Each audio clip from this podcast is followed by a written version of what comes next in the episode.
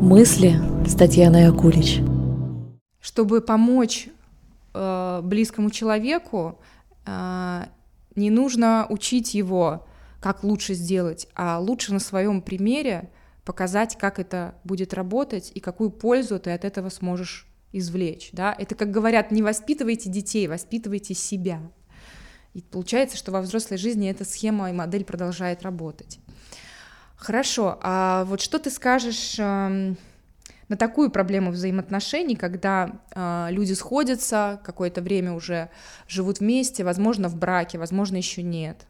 Э, но в какой-то момент э, кто-то из э, партнеров начинает чувствовать э, скуку, банальную какую-то скуку, бытовуха еще говорят люди, да, когда все приелось, все одинаково, модель поведения понятна, а, детей заводить мы, допустим, не хотим, чтобы уйти а, от этих проблем, да, ну просто не, не созрели, а, а жить-то дальше нужно, и вот есть ощущение, что как будто бы нужно сменить партнера, как будто бы тебе скучно в этих отношениях, дальше нет развития эмоционального, вот нет этого подключения, и ты начинаешь себя накручивать и э, представлять какие-то э, взаимоотношения, которые ты, кстати, видела часто в кино, когда тебе показывают какую-то любовь, когда ради тебя мужчина может пожертвовать чуть ли не своей жизнью.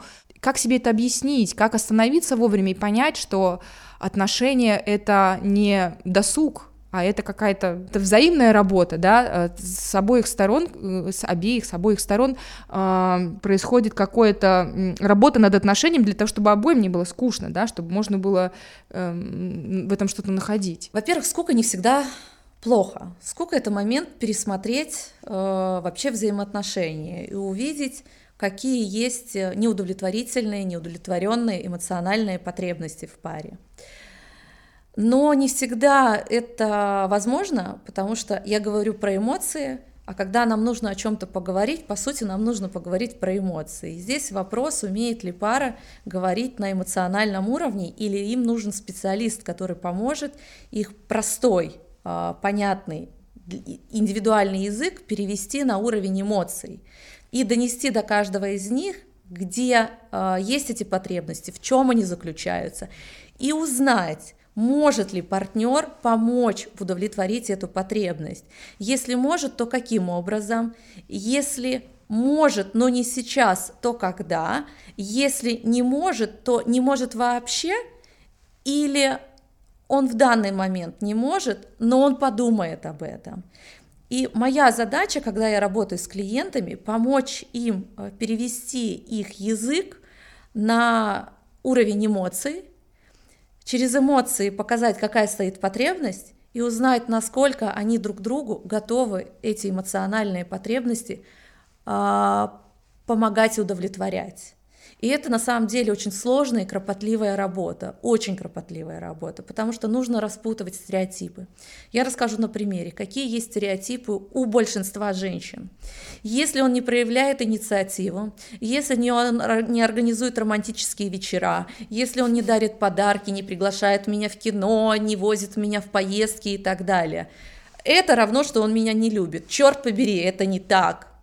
Это вообще никак не связано. Есть отдельная любовь, есть отдельная инициатива. И тут вопрос, умеет ли вообще человек проявлять эту инициативу. И многие мужчины не умеют это делать. Ну, просто не умеют. Но здесь есть другая проблема. Мужчины боятся об этом сказать. Потому что все равно в нашей культуре есть образ героя. Ты должен ему соответствовать. Ключевое – ты должен. Ты должен все уметь. У тебя должны быть ответы на все вопросы. Ты должен с любой ситуацией справляться. Нет ни одной ситуации, где ты что-то можешь не мочь. И в итоге мужчина находится в очень странном положении. Он-то ее слышит, он ее понимает, но он ничего сделать не может. У него нет этого навыка, он не может проявить инициативу. И здесь уже вопрос женской инициативы. Готова ли женщина обучить своего мужчину и дорастить его до того, чтобы ему захотелось проявить эту инициативу. Мой психотерапевт говорит очень крутую фразу, я ее взяла себе. Каждая женщина доращивает своего мужчину.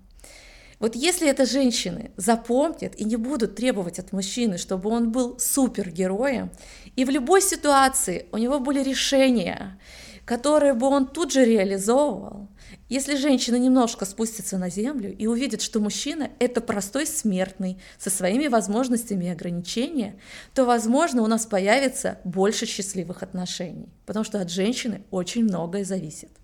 Твои слова прям как, как нож в масло вошли, когда ты сказала про тему доращивания и доруливания, да, потому что бессознательно, подсознательно я все время ощущаю этот момент, что как будто бы э, в отношениях э, ну, немножко терпения прояви, да, ну, вот как бы э, под, подскажи, поднаправь, вот это вот немножечко я не в открытую это делаю, да, я на примере своих отношений, да, но, но тем не менее каким-то образом подруливаю, да, говорят mm-hmm. же, женщина это э, шея, мужчина голова, женщина шея, да, вот эта шея, которая показывает направление, куда смотреть, куда грести-то дальше, да, и мужчине, мне кажется, тоже так проще, потому что иногда, э, вот реально ты сказала, что мужчина э, разделяет, я тебя люблю, но романтик не могу тебе организовать, то есть мухи отдельно, котлеты отдельно, а в нашей голове это, это как бы взаимосвязанные вещи. И когда ты понимаешь, что ему нужно помочь, ему нужно подсказать, ему нужно, может быть, как-то, э, знаешь, как таргет настроить, говоря сегодняшним языком, то э, это тоже двойная польза. Получается, ты, э, не травмируя э, человека, да, без скандалов, без истерик, можешь получить то, чего ты хочешь. Я бы здесь еще добавила, не просто не травмируя, mm-hmm. но не унижая его достоинства. Я считаю, это большая проблема. Женщины унижают мужчин когда говорят им о том, э, тыкают их носиком в то, что мужчина не может сделать. И мужчинам внутри-то они это все переживают, они автоматически чувствуют вот эту свою плохость, и они не всегда могут об этом сказать. Они внутри себя переживают, и почему появляется холодность в отношении. Мужчина отдаляется, когда ему раз сказали, ты вот здесь не сделал, ты вот здесь не выполнил, ты не проявил инициативу, ты не организовал что-то. Раз, два, три, четыре, пять, понакопленное, с годами этого очень много накапливается. Все. Мужчина, он обесценен настолько, что что бы он ни сделал, это все равно не будет заметно. Вот. И мужчина, конечно, у него не появляется никакого дополнительного желания и стремления как-то удивить, э, что-то создать, что-то привнести. И в итоге страдают-то оба. Страдает и женщина в своем неудовлетворении, и мужчина, потому что он не может рядом с женщиной раскрыть свой потенциал. Потому что женщина все время старается доминировать через то, что указывать, что у него не получается. Но так не работает. Вот это возвращаясь, как можно соблазнить мужчину на совместную, например, а, психотерапию давлением через то, что эта проблема в тебе, и в тебе нужно разобраться, но эта схема не работает. Работает то, что у нас есть с тобой разногласия, у нас, у тебя и у меня, и мы оба влияем на то, что мы создаем. Да, мне важно, чтобы ты в наших отношениях там проявлял какие-то действия. Это для меня подтверждение твоей любви. Давай проясним, давай поговорим. Что можешь ты сделать, что не можешь, где тебе нужна моя помощь, где тебе нужна моя участие, поддержка, а где мне, может быть, стоит, я слишком давлю, и мне стоит отойти в сторону. И здесь я расскажу свой пример. У женщин есть такой паттерн спасать мужчину. Вот только она чуть-чуть видит, что он просто замедлился, чтобы о чем-то подумать, женщина это интерпретирует таким образом, все, он сдался, у него ничего не получается, нужно что-то сделать. Женщина предлагает советы, которые абсолютно не относятся к данной ситуации, плюс она дает советы, исходя из собственного опыта, она начинает предлагать там, где ее не просят. Но вежливый мужчина, он просто выслушает, да, ну, другой мужчина, может быть, что-то в этот момент и ответит. Я к чему? Вот я что вижу часто в своих отношениях? Когда мой супруг берет просто паузу на подумать, у него свои есть чувства относительно его профессиональной деятельности, есть свои страхи, есть свои тревоги, есть свои сомнения, нерешительность. И вот когда я это вижу, мне бы просто выдержать его уязвимость. То есть увидеть, что вот здесь и сейчас он не супергерой, он в чем-то маленький мальчик, который вообще сомневается и боится, смотря на этот мир, блин, а стоит ли вообще идти рисковать, там же как бы и другие дяди есть, и это страшно. И женщинам нужно научиться видеть эту слабость и уязвимость в мужчинах, но не приравнивать это к тому, что ты тогда лузер, и мне с тобой не по пути. Не обесценивать это, а наоборот, побыть с ним в этот момент. И если мужчина не готов разговаривать о своих чувствах, то просто рядом поприсутствовать. В конце концов, подать теплый чай, и, может быть, накрыть пледом. У меня такое ощущение, что я на приеме э, бесплатном у, грубо говоря, психотерапевта и какие-то свои проблемы решаю, правда. Спасибо большое. Прежде всего, потому что вот то, что ты сейчас говоришь, мне кажется, это попадет, ну, 80% женщин, э, не знаю, повсеместно, потому что вот эта проблема обесценивания мужчины, э, я столкнулась с этим, ну, я могу на своем примере рассказать, я столкнулась с этим, с этим ну, в семье, и мне кажется, мои родители в какой-то степени прожили этот опыт. И в себе я стала замечать, что я эту модель начинаю повторять в отношениях. И э, вот это угасание мужской энергии, я ее прямо э, видела, да, я видела живьем, как это происходит, но я не могла отследить, что это я своим поведением, да, какие-то свои компенсирую страхи, установки, и таким образом влияю на другого человека. И это большой ключ к пониманию того, что э, это не у нас не клеятся отношения, и мне нужно искать другого партнера, или сейчас я найду другого, который будет по-другому вот, себя проявлять, будет героем, как ты говоришь, да, дарить цветы пять раз в неделю и устраивать романтики какие-то, романтические свидания. А проблема в том, что э, это нам обоим стоит поработать э, над вот этим взаимопониманием и, как ты сказала, увидеть уязвимость друг друга и э, в этой уязвимости друг друга поддержать и, по крайней мере, не вставлять палки в колеса.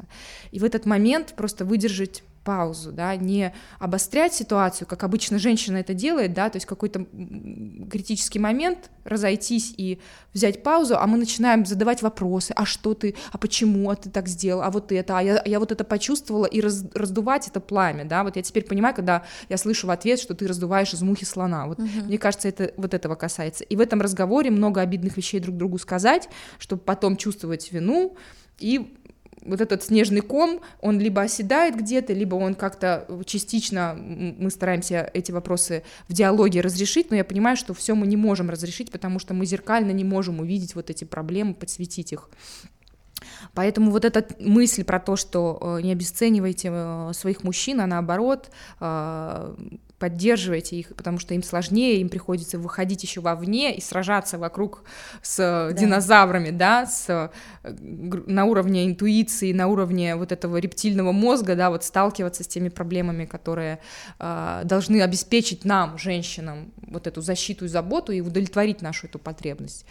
Поэтому э, вообще было бы здорово на эту тему отдельно как-то встретиться, еще поговорить. Но вот за этот инсайт тебе огромное спасибо. Я что рада. я сегодня уйду с этой мыслью, и это как-то, возможно, изменит мои будущие отношения. Я еще один пример хочу привести. Для меня недавно было вновь такое подтверждение на самом деле силы моего супруга. А, мы с ним пошли вместе на такой игровой формат мероприятия, где каждому из нас дали роль. Люди, которые не знали нас, они посоветовались между собой и решили назначить нас на определенные роли. И моему супругу досталась роль э, скучного охранника из Дома культуры, который оказался с двумя другими участниками в лесу. Они заблудились. И ему нужно было играть эту роль этого охранника безинициативного, скучного, такого неприметного парня. Я наблюдала за этой сценой, и на самом деле я благодарна супругу за то, что он открыто сказал, что он чувствует иногда проявление вот этой роли в себе. Но ключевое, если раньше он считал, что это категорически плохо таким быть, то он увидел обратную сторону такого поведения. На примере. Несколько лет назад мой супруг пошел в поход с ребятами, и они заблудились.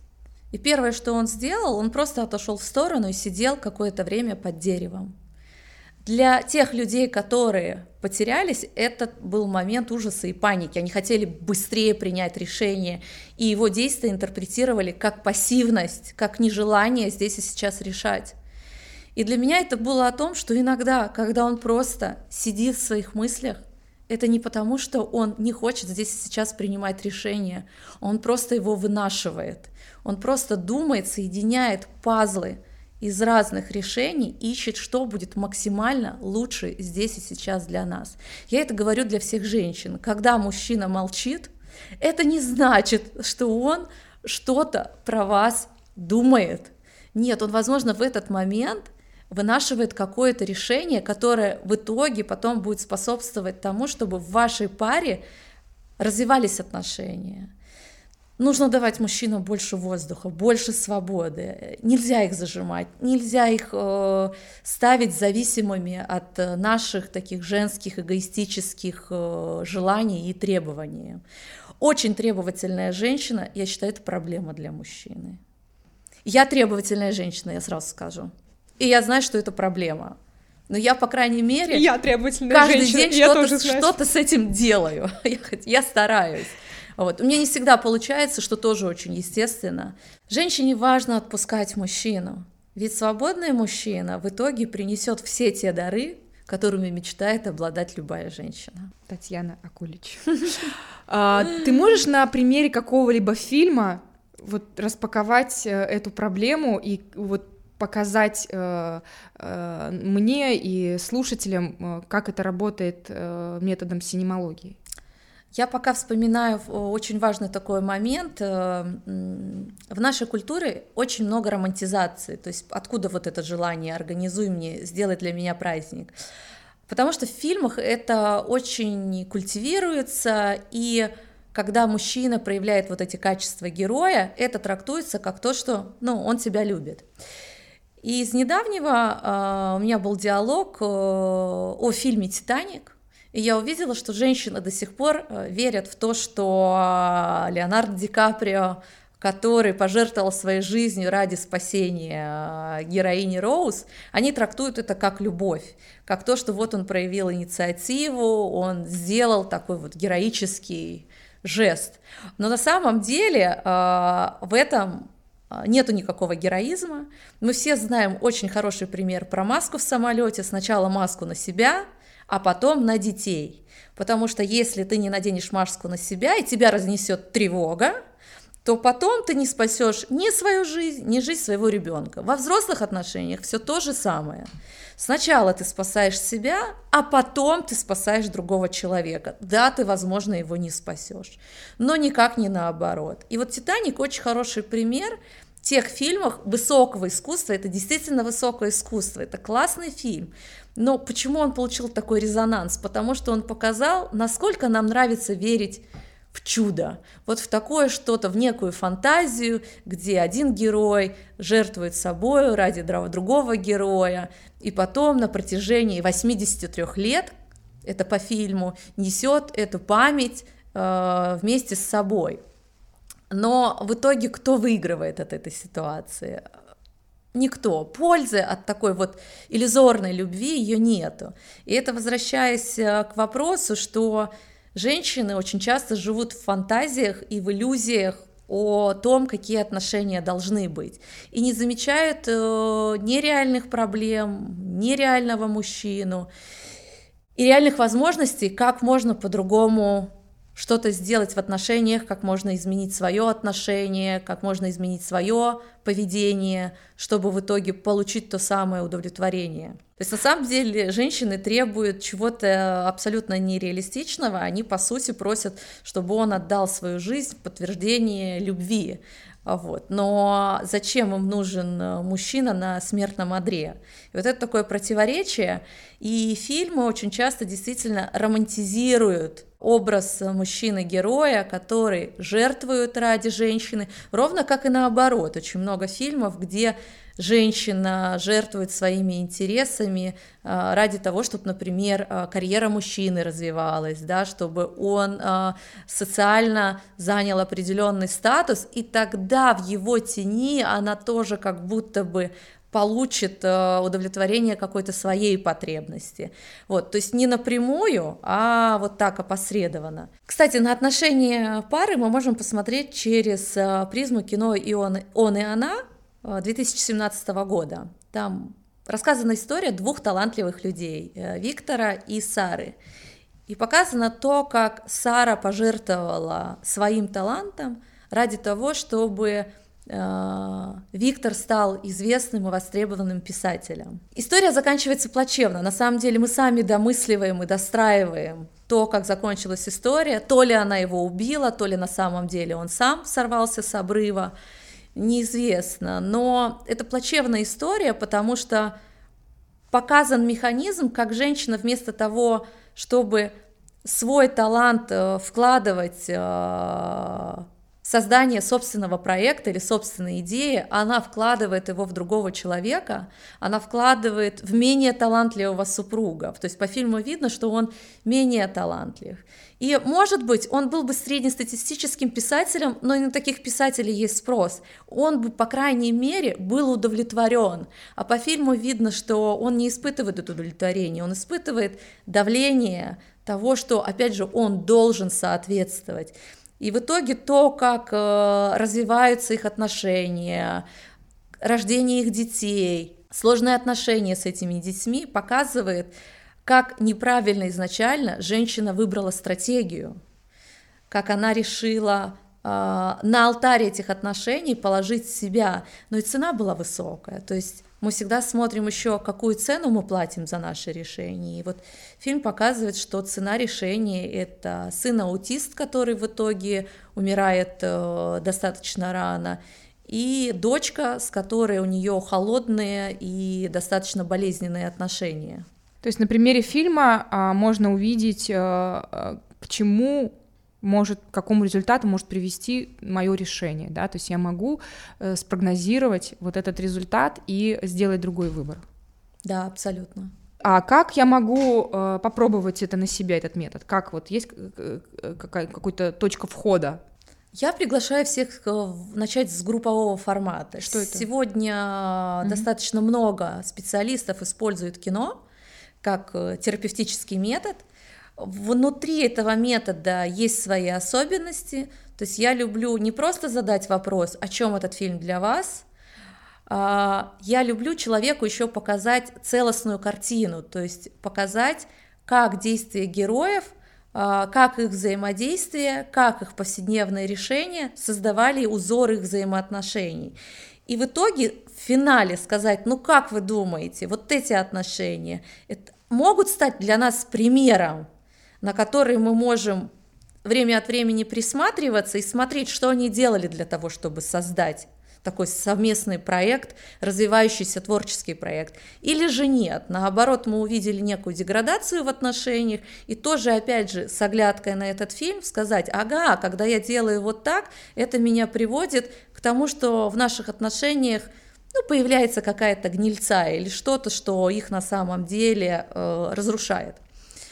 Поэтому я сторонник того, чтобы попробовать так максимально безопасно, это попробовать в группе, посмотреть, как другие участники дают ответы, интерпретируют, подключиться к этому процессу. И это творческий процесс. Там нету правильных и неправильных ответов. Там нет единственной верной точки зрения.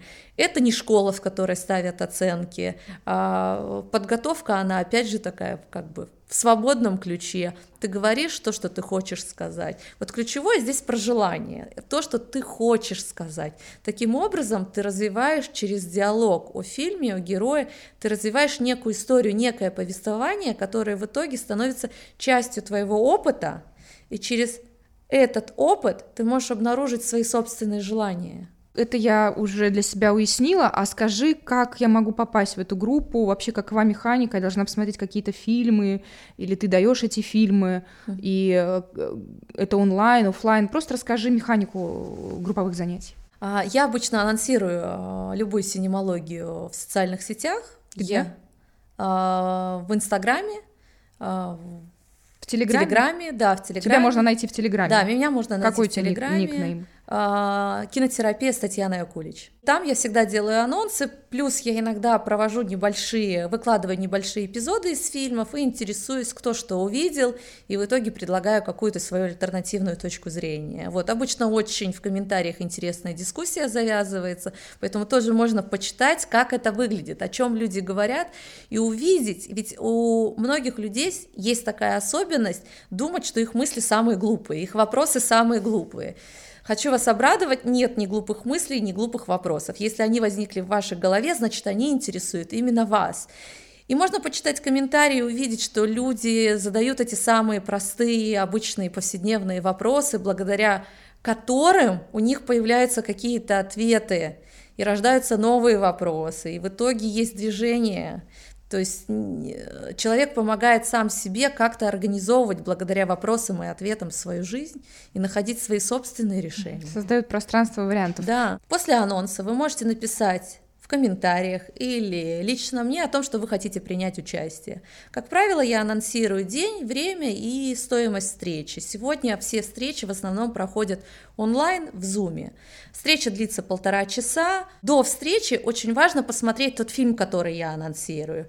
И есть небольшая инструкция, как смотреть. В частности, очень важно посмотреть таким образом, чтобы вас ничего не отвлекало. Ни телефон, ни входящие сообщения, ни входящие мужья и жены, чтобы вы максимально могли погрузиться в ту историю, которая рассказана нам режиссером. Это основная задача.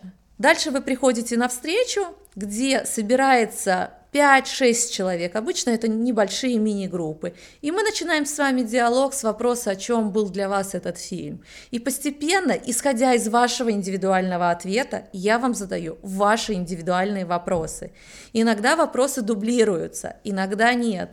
Но чаще всего я пытаюсь за вашими словами услышать ваш текущий запрос и актуальную потребность. И, исходя из этого, вам помочь через вопросы и ответы, через цепочку вопросов и ответов прийти к своему собственному инсайту и уйти с этим инсайтом после нашей встречи. Таня, скажи, раскрой тайну, когда ближайшее э, мероприятие и можно присоединиться? Да, ближайшая встреча будет 30 апреля. Я также сделаю анонс. Э, можно будет присоединиться. Ты выбрал фильм уже? Будем смотреть с вами фильм «Он и она». «Он и она». Да. Прекрасный выбор. Мне кажется, я этот фильм видела, но с удовольствием пересмотрю еще раз и уже под углом а, вот э, тех вопросов, про которые сегодня ты говорила, а, я постараюсь а, а, по-новому, что называется, переоценить свое отношение к героям и к тому, что происходит в картине. Самое важное mm-hmm. это посмотреть на свои чувства, какие чувства у меня чаще всего возникают при просмотре кино и какие сцены для меня наиболее э, триггерные. Все это точка входа. И потом посмотреть, почему эти сцены так меня возбудили, что в них происходило, как герои себя вели, э, каким образом они себя вели, что это во мне подняло волну каких-то переживаний. И тогда, как я говорю, можно провести аналогию с собственной жизнью, где, может быть, что-то похожее происходит в моей жизни, я этого не замечаю, но испытываю похожие чувства, и я хочу разобраться с этой ситуацией, я хочу для себя решить ту проблематику, которая есть в этой ситуации. Ну, как минимум, ты возбудила меня, не знаю, как ребят, на э, просмотр фильмов через эту призму, и мне очень интересно, что из этого всего получится. Спасибо тебе большое за, за этот разговор, за эти эмоции, которые сегодня я испытала. И э, поделись просто в двух словах, ты-то что, как сейчас чувствуешь? Я интересно себя чувствую, интересно, мне нравится, э, у меня азарт, я увидела для себя такую точку роста, все-таки более компактно отвечать на вопросы. Очень интересно, когда у меня начинается диалог, у меня включается такая детская детскость, которая это вот как ребенок, который прибегает к маме и говорит, мама, смотри, сколько у меня всего, мама. Вот это так, это так хочется поделиться, что иногда не просто это все укомплектовать там в 30 секунд или в минуту. И э, тем не менее, во мне это есть, я знаю, я, я вот так люблю подавать информацию, я с этим окей, но я иногда буду учиться более компактно это делать и с не меньшим интересом, задором и энтузиазмом. А всем спасибо, я прям всем очень благодарна. Мысли с Татьяной Акулич.